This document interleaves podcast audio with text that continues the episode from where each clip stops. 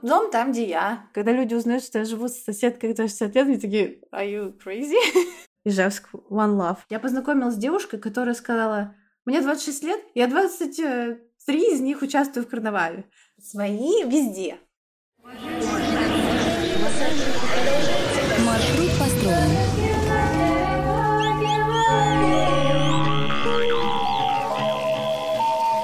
Петропавловские на Камчатке, полночь. Всем привет, это подкаст «Свои», и с вами его ведущие Андрей Дорожный и Алексей Трубин. Мы продолжаем нашу новую рубрику «Везде свои», в которой общаемся с людьми, пережившими переезд между регионами России и даже за рубеж. Нам интересно, как меняется идентичность человека, как меняется его восприятие мира, привычки и образ жизни при переезде. Перед тем, как мы начнем разговор, традиционно напомню, что мы очень рады вашим лайкам и подпискам на стриминговых сервисах, где вы нас слушаете, и очень ждем всех в наших социальных сетях. Наша сегодняшняя героиня Евгения, она долго жила в Ижевске, потом в Петербурге, а сейчас переехала в Кёльн. Женя, привет. Мы для начала всех просим немного рассказать о себе, ты не будешь исключением. Всем привет. Я очень... рада, что вы меня позвали. Спасибо большое. Андрею я давно просилась к вам в подкаст, в общем, и мне безумно приятно, что вы меня позвали. Я, на самом деле, переехала в Германию в 2017 году. Но если мы будем говорить по теме выпуска про переезды, то мой опыт переездов начался еще в 2011 году даже, когда я первый раз поехала по Work and Travel в Америку на 3 месяца. Это тогда был мой первый опыт долгой жизни вне родного города Ижевска. И я думаю, что тогда началось формироваться мой опыт вообще жизни самостоятельной и мой опыт жизни в эмиграции. Вот. С тех пор я много раз возвращалась и в Ижевск, в Россию, но в результате я оказалась в Германии. В Германию переехала вот в 2017 году первый раз, в 2021 в апреле второй раз. И это был совсем другой опыт, второй опыт переезда в Германию, в отличие от первого, скажем, потому что второй раз я поехала одна, а первый раз я поехала с бывшим мужем, и это была причина, почему я вообще в Германии оказалась. Вот так. Интересно, что Женя, правда, очень много мне писала про то, что я хочу продвигать Удмуртию в вашем подкасте. Я пришла сюда для того, чтобы сделать Удмуртию снова великой. Поэтому я не знаю, когда у вас там слот есть, тайм-слот, но, пожалуйста, включите меня. Интересно, а вот ты переехала как-то по работе или у тебя были какие-то другие причины? Ну вот несколько твоих переездов, видимо, разные какие-то были причины в Германию. Да. Причины, по которым я переезжала, если мы сейчас про Германию говорим, это 2 переезда у меня было. Сначала я поехала из-за того, что бывший муж получил работу в Германии, он программист, это очень популярная такая спуглеровская участь, ты как супруг программиста, а супруга переезжаешь, вот. А во второй раз я переехала сама, потому что на то было 2 причины. Первая, у меня еще был мой ВНЖ действующий, немецкий. Логично было, что я решу вернуться. Я так и собиралась возвращаться после развода. Мне хотелось в России немножко отдохнуть, прийти в себя и вернуться в какой-то момент в Германию. Вот, и я там за 9 месяцев окрепла и решила, что я готова. Конечно, я, у меня были веские причины, вот, и я уже была более собрана и была, так скажем, я была готова к тем вызовам, к которым я не была готова в первый переезд. Я знала, на что я снова соглашаюсь, на что я снова иду, и это был гораздо более осознанный второй переезд. И еще важная причина, я все-таки работаю в стартапе с русскими корнями, но он GmbH, то есть это юридическое лицо в Германии. Это StandFit, мы делаем вертикально наклонные рабочие места для работы стоя. А ссылочка на эти столы будет в описании, кстати говоря. Спасибо. Я уже на немецкий сразу перешла. Продвигаем здоровый образ жизни в рабочие массы. Теперь уже в западном мире, да, у нас большие планы. И, конечно, мы ищем в первую очередь производство в Европе, за рубежом, потому что наше производство до сих пор в Ижевске. У нас сейчас большие проблемы с логистикой. И инвесторов ищем. Так что среди вас, если есть инвесторы, мы подружимся. Жень, ну вот ты сказала, что в Россию ехала передохнуть. Ну, такой, я подметил вот это, да, что Россия, она как бы для того, чтобы перевести дух, а потом вот ты вернулась обратно в Германию, и логичный вопрос, от чего нужно было передохнуть? К чему нужно было подготовиться, собраться с духом или что-то еще? Да, хороший вопрос. Во-первых, это 2021 год, вспомним, пандемия закончилась, но в России... Этот период, когда все было закрыто, был очень маленький, и все гудели, стояли на ушах. А я была в Германии, в маленьком городе Мюнхен-Гладбах. Ну как, по немецким меркам он средненький, там 200 тысяч населения. Симпатичный город с молодой рейверской культурой, но пандемия, вся культура захлопнута. И мне очень хотелось в Ижевск. Там моя... ёжная тусовка, моё ёжное комьюнити, где я начала йогой заниматься, и там все другие мои друзья, все были там. И как раз мы развелись с моим, решили расстаться с моим бывшим мужем. Конечно, хотя я ввела табличку «за» и «против» возвращения в Россию, но «за» как-то там, в принципе, эмоционально очень сильно побеждала на чаше весов. И, конечно, я вернулась, мне хотелось... Получается, отдохнуть от этой изоляции. Мы не успели с 2017 по из них там до 2021 года, за эти 4 года, из них 2 мы провели в изоляции, и мы не успели социализироваться с местными. И это, конечно, большое испытание, когда ты друг для друга, вы все, в общем-то. И, конечно, это большие ожидания друг от друга и так далее и тому подобное. В общем, мы оба выгорели очень сильно, и нужна была перезагрузка. Вот. Я ее, конечно, дома очень хорошо получила. И ты решила охладиться в Ижевске, в общем, после этого выгорания. Да. Кстати, буквально зима там классная была. Мы с моими племянниками в снегу валялись. Нелла с лыжи ходила. В общем, баня, все дела. Все, как я люблю. А вот давай как раз перенесемся вот из... красивого Кёльна в прекрасный Ижевск. Вот, давай поговорим немножко про... Вообще, вот я скажу так, что я про Удмуртию, про Ижевск. Вообще для меня Ижевск и Удмуртия это как бы... Ну, то есть я недавно узнал, что это одно и то же. То есть для меня Удмуртия это какой-то край такой марийцев, кровожадных людоедов, которые хотят затащить тебя в лес и съесть. Вот, и есть Ижевск, который такой просто спокойный город, там кофелайк, я помню оттуда. Вот, ну и все, в принципе, про Ижевск я больше ничего не знаю. Вот, вообще расскажи как бы немножко про Удмуртию, про Ижевск, про то, ты ассоциируешь себя с ней. У меня еще, кстати, какие-то узоры в голове сразу всплывают. Вот, которые сейчас активно пиарят власти. Как же, это очень красивые красно-черно-белые узоры, это наши цвета флага Удмуртии. Но Удмуртия — родниковый край, зеленый край. Если Google метки посмотреть, там чуть ли не Удмуртская Швейцария. Это очень красивая природа, широченная кама, огромные просторы. Это прекрасные люди, очень целеустремленные, предприимчивые люди. Вот кофе-лайк тут ты вспомнил туда же. Теперь это Tasty Coffee. Ну, в смысле, не теперь, а это плюс к этому проект кофейный Tasty Coffee, который знает уже, ну, вся Россия, скоро весь мир, наверное, будет знать. Это огромная андерграундная культура музыки, андерграундной, собственно, электронной музыки. Это мощный промышленный город, и поэтому... Так как он промышленный, то в нем сосредоточение людей со всех частей России. Я сама родом не из Удмуртии, я не удмуртка, несмотря на то, что я рыжая, и в Удмуртии есть фестиваль рыжих, но я не удмуртка. У меня бабушки с обеих сторон, с Волги и с севера. Ижевск я знаю как город очень развитых, интересных, интересующихся людей, скажем так. Для меня это всегда очень предприимчивые люди и с очень четко выраженной собственной позицией. Активное гражданское общество, там много инициатив всегда. Несмотря на то, что это еще и регион, известный по своим самым разбитым улицам и дорогам, каждый горожанин будет иметь, будет считать делом чести про каждую дырку в асфальте заявить и добиться того, чтобы с ней что-то сделали.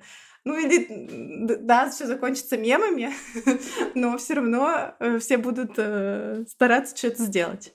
Вот каким я знаю Ижевск, и Я, несмотря на то, что я там не живу довольно давно, я все время наездами туда, я чувствую эту большую связь с городом, потому что, конечно, я ходила там в школу, я ходила там в музыкальную школу, в университет, я закончила Ижевский государственный технический университет, и потом в магистратуру я поехала в Петербург. То есть большую часть своей жизни я провела в Ижевске, и мне было весело, мне было интересно.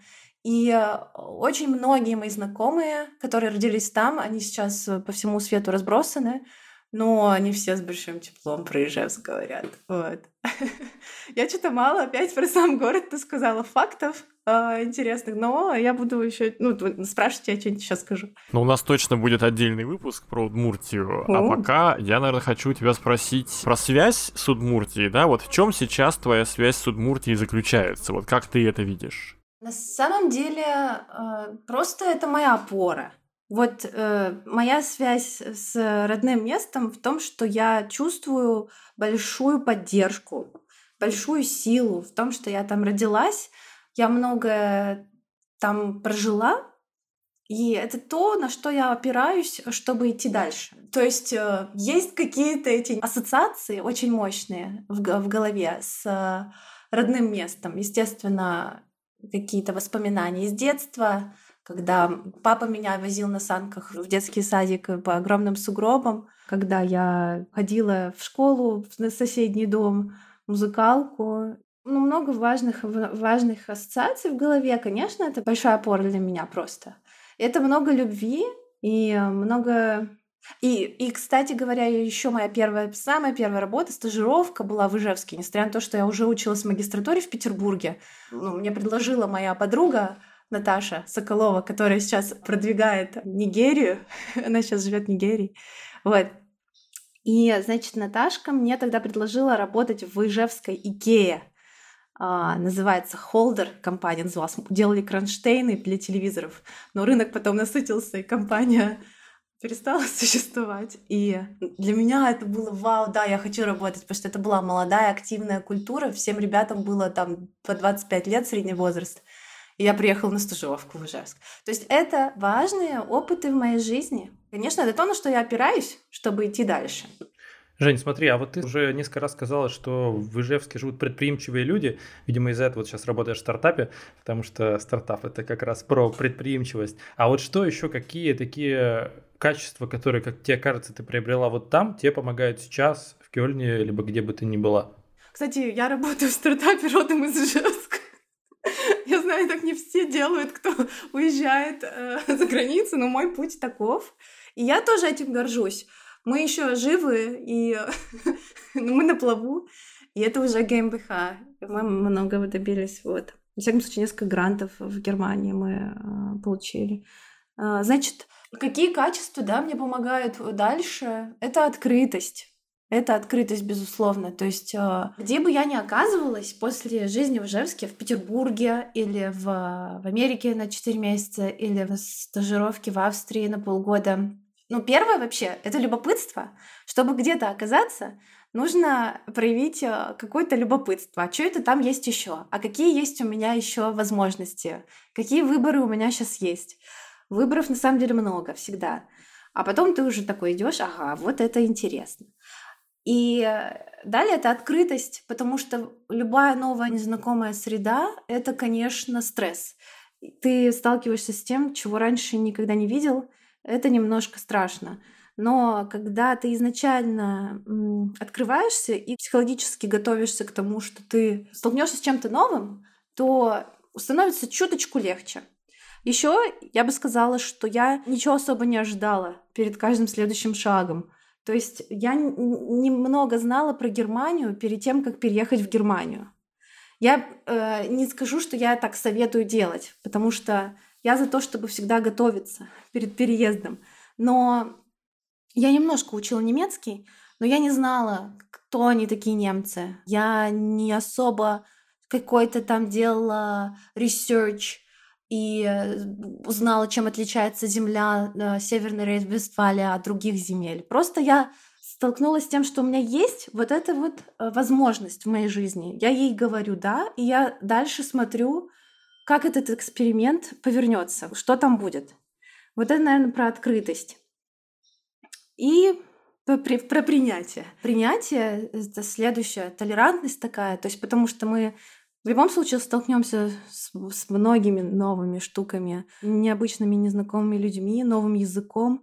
Будет много бесявых вещей, которые уже во взрослом состоянии не хочется принимать. Местные традиции какие-то странные. Но если ты это принимаешь немножечко, то есть ты говоришь: окей, да, мне это не нравится, но я готов с этим сосуществовать.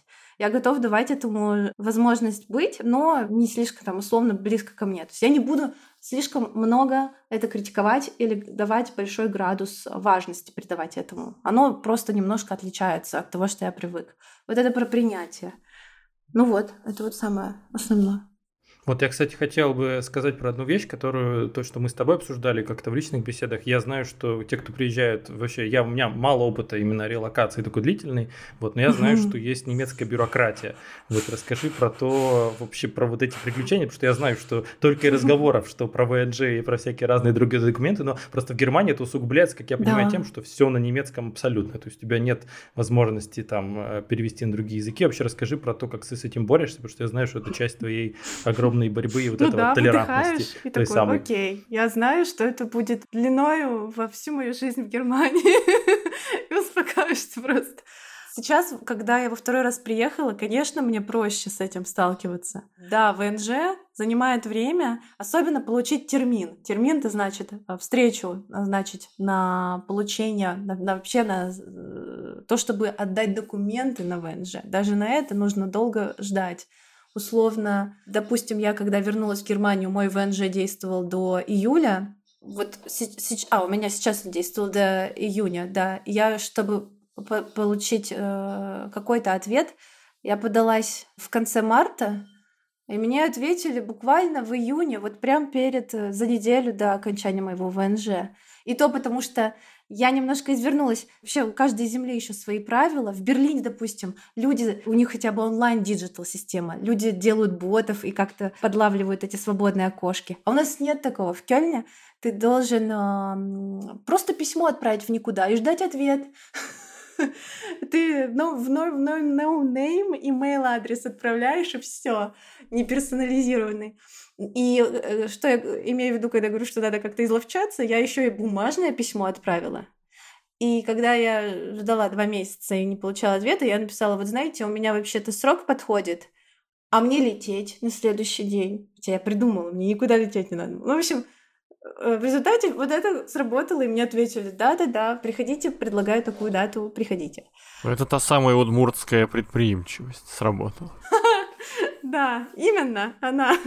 Здесь она понадобится всем просто. И, конечно, это только начало коммуникации с бюрократом, но вообще я в защиту хочу сказать, там такие же прекрасные люди, они просто завалены работой, и мигрантов сейчас еще больше стало, естественно. Вот, поэтому я очень легко получила ВНЖ. Мне сказали, какие документы там донести, я все принесла и все получила. Но надо сказать, что сейчас у нас август, а в июне мой закончился предыдущий ВНЖ. У меня сейчас до сих пор Fiktionsbescheinigung. Это такое временная бумажка до того, как тебе не выдадут пластиковую карточку. То есть ее еще печатают. Но некоторые мои знакомые, которые недавно приехали, они ждут чуть ли до года свой ВНЖ по работе. То есть они имеют право жить в Германии, но со своим Fiktionsbescheinigung до сих пор они ждут эту карточку ВНЖ. Так что да, это не просто мем, действительно.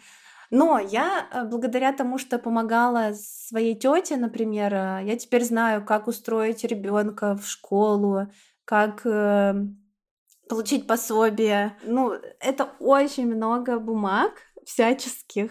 Но если задаться целью, и есть у тебя на это желание, возможности, права, то, пожалуйста, конечно, все реально. Еще очень многие про медицину шутят. У меня друзья, кто переехал в Германию, они шутят о том, что ты можешь записаться к врачу, потом через месяц там дождаться этого окошка, чтобы он тебе порекомендовал пить воду с лимоном и отправил обратно. Поэтому я, когда заболеваю, я теперь не хожу к врачу. Я знаю, что... просто я записываюсь, если я хочу с ним поговорить, знаете? Есть такая тема. Кажется, это так и работает, да. Типа просто перетереть за здоровье. Мы немецкий попрактиковали. Вот, потому что каждый врач общего назначения, там он тоже немножко отличается от своей специализации. Там очень популярны гомеопатические врачи, растительным чем-то полечить. Это там очень развитое направление. Но чем больше город, тем легче попасть на прием. Кёльн все-таки большой, там миллион. Это 4-й по населению город Германии. И найти своего врача несложно. В защиту тоже скажу. Есть доктор Лип, там платформа такая. Ты можешь там к любому врачу, который тебе нужно, записаться. И по страховке к нему хотя бы на первый прием прийти. А далее он выпишет рецепт. Вот еще что интересное. На ибупрофен там нужен рецепт. Ты его просто не купишь. То есть многие обычные, казалось бы, лекарства продают с рецептом. Потому что, а зачем тебе они, дружочек? Ты вот давай-ка ты лучше... Ну, это все система, все понятно, что все завязано на страховке. Так, я с утра сегодня прям купил незаконный у вас ибупрофен без рецепта. Так было хорошо, правда. Наслаждался им.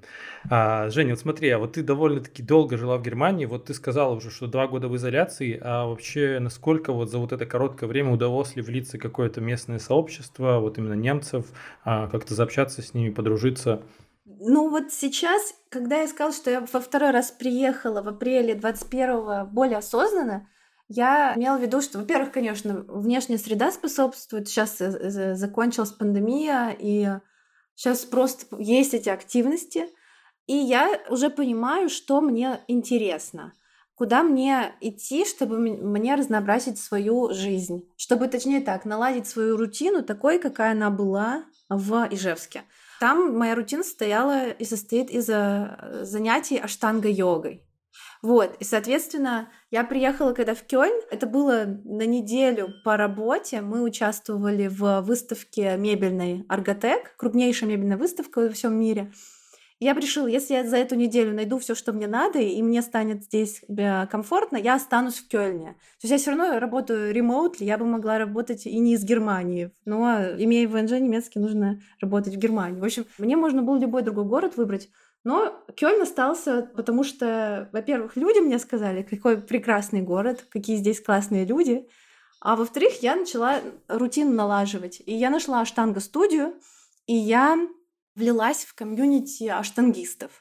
Не то чтобы это какое-то закрытое комьюнити, но оно моё. То есть я понимаю язык, на котором они говорят. Они все, кстати, в Германии это немецкоязычная страна. Ты там не сможешь... Ну как, если это... Там есть англоязычная йога, но местные комьюнити всегда будут говорить на местном языке, на немецком. Я пришла, и все говорили по-немецки, и мне было немножко даже до сих пор иногда немножко сложно, но так как это йога, мы можем жестами общаться. Я знаю, как это все асаны называются. Это вообще санскрит, и неважно, что на немецком. Вот. Могу делать ошибки, и я все равно буду смеяться над шуткой, что Женя, ты опять забыла поставить будильник. Эту шутку шутят и мои немецкие преподаватели йоги, и ижевские тоже. Вот, то есть это то, что сближает. И так я постепенно... Первое комьюнити ёжное. А сейчас я себя там хожу, занимаюсь, и это моя рутина. Далее это экспатское большое комьюнити. То есть ты, когда переезжаешь в новую страну, обычно люди расстраиваются, вот, столько всего непривычного, мало людей, кто говорит на моем языке. Но на самом деле надо вспомнить, что мир-то шире, и таких, как ты, приехало много. Ты не один в этом смысле, просто там есть еще кто-то из Венесуэлы, кто-то из Испании, кто-то из Китая. И вы в этом супер похожи в вашей ситуации. И вы, скорее всего, найдете общий язык. Вот. Я так нашла одно кафе «Die Wohngemeinschaft», «ВГ», как это коммуналка переводится. То есть коммунальное сообщество, что ли. Вот. И просто по средам один парень из, по-моему, он из Латинской Америки, когда-то давно организовал сходки экспатов с разных стран, и там и немцев много. Смысл в том, что ты приходишь, наклеиваешь флаги стран на языках, которых ты говоришь, и у вас происходит коннект, общение. Ты такой, о, я хочу, например, сейчас попрактиковать немецкий, а он знает русский. Подходишь такой, вот, я оттуда-то, давай поболтаем, ты откуда? Вот, то есть так я влилась в экспатское комьюнити. Вот, и Сейчас я еще недавно влилась благодаря бывшему парню в музыкальное комьюнити. В Кёльне очень много музыкантов. Для меня было открытие, я не знала перед приездом. И там очень популярно кафе, в которых джемят непрофессионалы. И я люблю музыку очень сильно. Но оно, конечно, такое. Сказать, опять же, вот тут поможет без претензий относиться. Не ждать, что там хороший звук будет, что там будет вкусно пахнуть, и все будут красиво петь, потому что это джем, это открытые микрофоны. Просто прийти за тем, что это будут люди, которые волнуются, но они открываются так. Это как, мне вспоминается в детстве бардовская песня. Вот то же самое, только она немецкая бардовская песня или там какая-то американская, вот. В общем, я теперь немножко вливаюсь в музыкальное сообщество. И надо сказать, что пока я была в Ижевске, я начала ходить на барабаны 4 месяца. Но то, что я ходила всего лишь 4 месяца, почему-то не мешает мне говорить о том, что я начала играть на барабанах и немножечко играю. Хотя я с тех пор особо не ходила на занятия, хочу продолжить.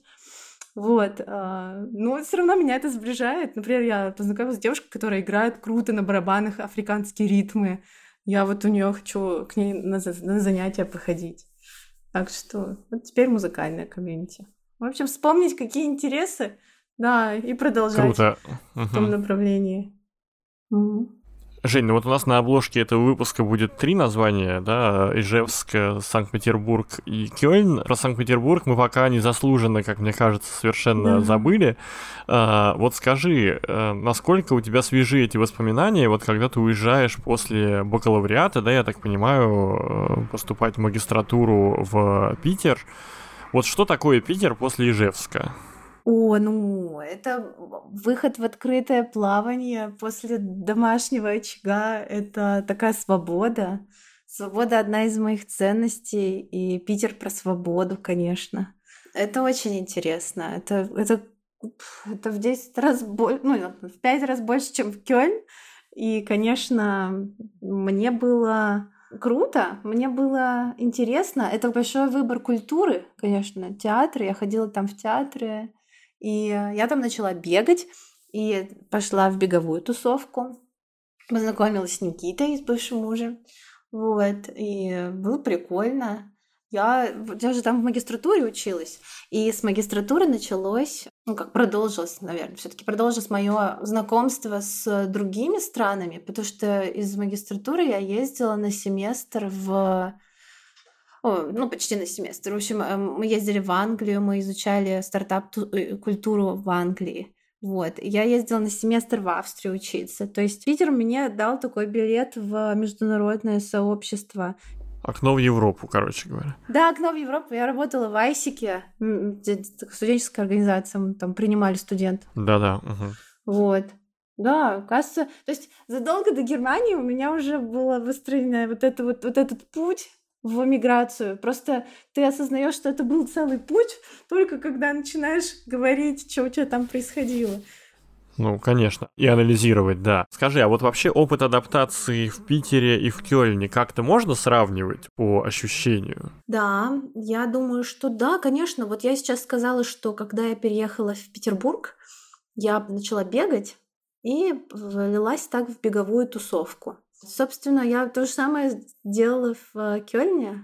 Я переехала, поняла, что так, хочу, значит, продолжать заниматься йогой. Одной не хочу.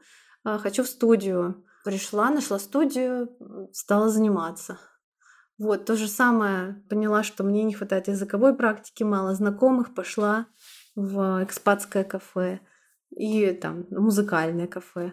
И потом, кстати говоря, сейчас такое время, что найти ребят, которые переехали и говорят по-русски, вообще гораздо проще, чем раньше, чем в 2021 году, там, в 2017. То есть сейчас у меня в Кёльне есть довольно близкие ребята русскоязычные. Вика, Соби, они прекрасные, интересные. Я так рада, что они волею судеб тоже оказались в Кёльне. И для меня это большая отдушина. Но все-таки, когда ты говоришь на своем родном языке, это совсем другое, чем когда ты там пытаешься выразить мысли на английском, который у меня очень беглый, или на немецком, который у меня так хороший, но не самый лучший.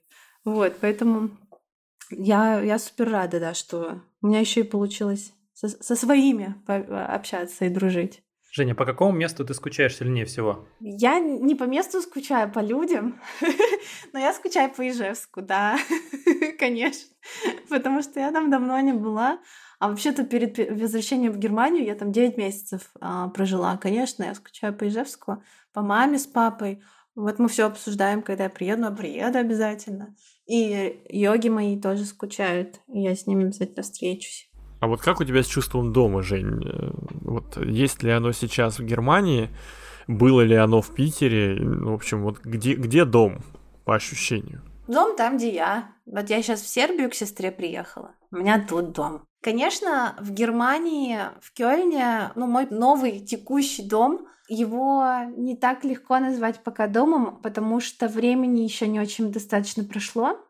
Но для меня критерий дома — это когда мне безопасно, я создала уют, мне комфортно. Вот я живу в ВГ, Wohngemeinschaft, это коммуналка, нас трое в одной квартире, примерно 100 квадратов квартира, комната моя там 20-25, большая комната с потолками, которых у меня в Петербурге не было таких. В Петербурге я тоже в старом доме жила, но тут потолок явно выше 3 метров. Очень крутой дом. То есть он где-то уже в бесконечности там, да? Да, потолок реально в бесконечности. Вот. И, конечно, мне еще не хватает, может быть, разных опытов и каких-то ассоциаций, чтобы назвать его домом, не знаю. Но все равно это мой дом, я туда возвращаюсь. Там моя соседка, она квартиросъемщица уже больше 20 лет, Сюзанна, ей 60 лет. Когда люди узнают, что я живу с соседкой, которой 60 лет, они такие: «Are you crazy? Ты что, ты сама решила так?» Да, почему нет? То есть, во-первых, это она прекрасная, она очень интересная. Мы с ней много чего обсуждаем на немецком, она меня исправляет. Я иногда готовлю, она мне иногда что-то готовит. А третий, Андреас, он еще и по-русски говорит. То есть мне очень повезло, я считаю. Вот если быть открытым, да, к тому, чтобы жить с разными людьми, я понимаю, что я не навсегда в этой квартире. Но сделать этот опыт максимально приятным для себя, вот это в моих руках. Я этим занимаюсь и, по-моему, очень успешно. Вот, то есть я чувствую себя все лучше и лучше. И день рождения свой я решила прям осознанно справлять в Кёльне, чтобы еще больше там чувствовать себя как дома. И позвала там новых близких моих русскоязычных друзей. Их немного, но все равно мне было вот важно, что мы все вместе будем там. Вот, поэтому все больше и больше создается это ощущение уюта. Ижевск — это мой первый дом, безусловно, но все равно я приезжаю туда, и это больше ассоциации с прошлым, не с тем, что это сейчас. Петербург навряд ли, я там решу, что это мой дом, я по нему не так скучаю, то есть это все-таки Ижевск one love.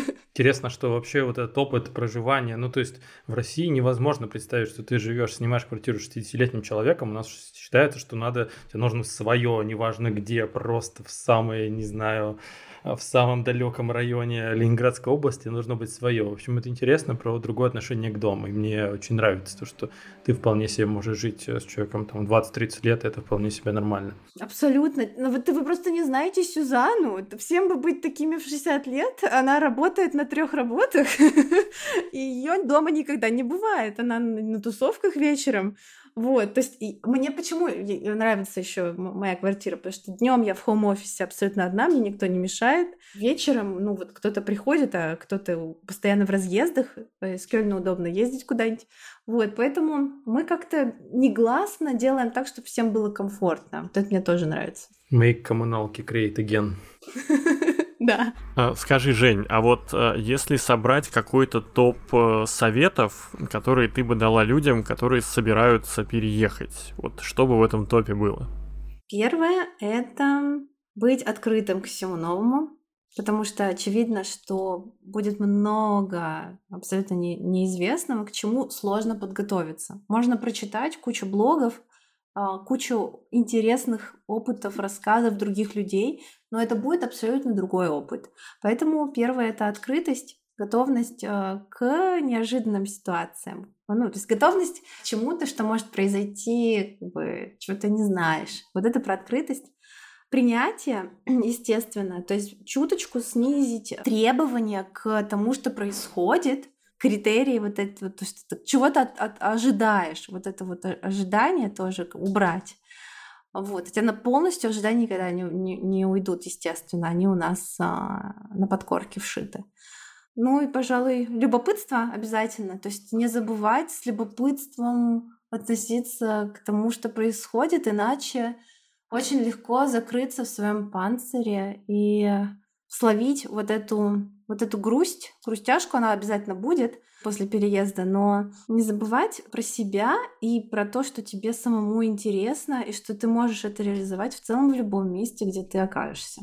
Я еще задам перед финальным вопросом, который оставлю Андрею, бонус-вопрос, потому что меня очень заинтересовало, что за такие традиции, с которыми невозможно смириться, которые есть в Германии. Ты просто про это немножко заикнулась, как бы сказала, но как-то, видимо, не пришлось тогда в тему, но очень хочется узнать, что же это такое. Я хотела сказать об этом. Германия — это страна футбольных фанатов, а это всегда очень шумно.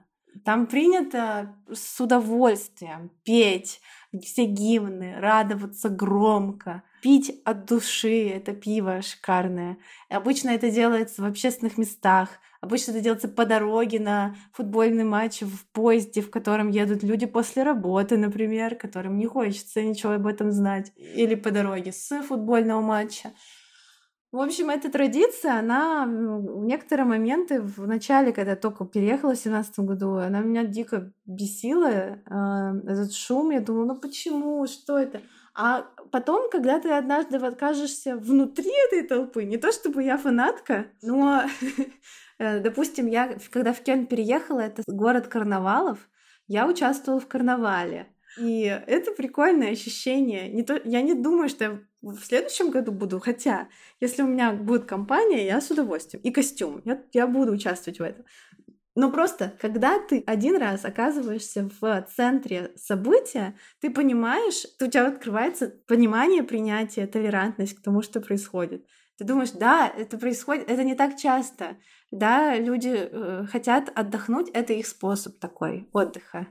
Вот, да, это шумно, да, это странно, ты не понимаешь, что они там кричат, но это их отдушина, вот, у каждого своя, это происходит довольно мирно, вот, эта традиция, конечно, интересна. Ну и потом карнавал, это весело, конечно, но после него, например, все улицы в слое бутылок, и я шла по ним домой и думала, господи, это Содом и Гоморра. Еще, мне кажется, прилипают ноги к мостовой, да?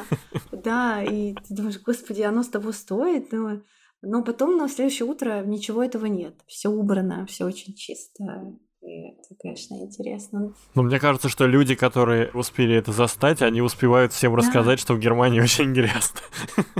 Тоже, об этом тоже говорят. Кстати, от города к городу сильно зависит, от земли к земле тоже сильно зависит.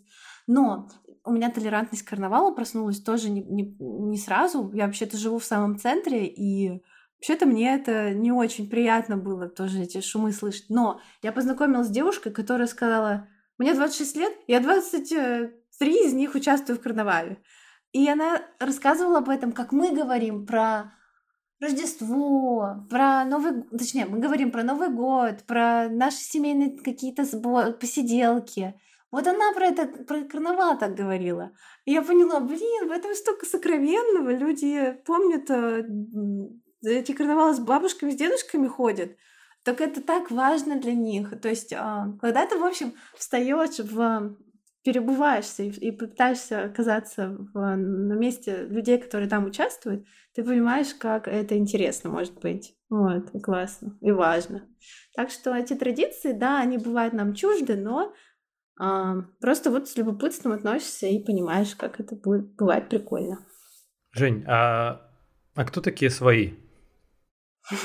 Свои везде.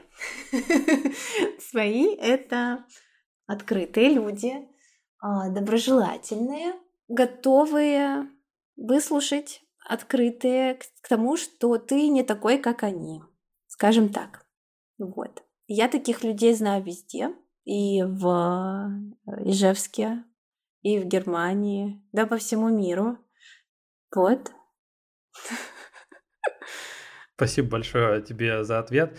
Вообще, спасибо большое за разговор. Мне кажется, что у нас прям был такой прогрев к большому выпуску про Удмуртию, который мы точно сделаем, поэтому подписывайтесь на нас в социальных сетях, на стриминговых платформах, он обязательно будет. Вот мы обязательно сделаем Удмуртию великой, расскажем про то, как стать стартапером, вот вообще как с берега Камы переместиться на берега других рек, если вы захотите.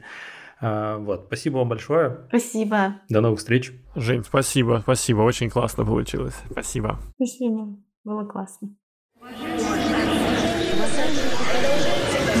построен.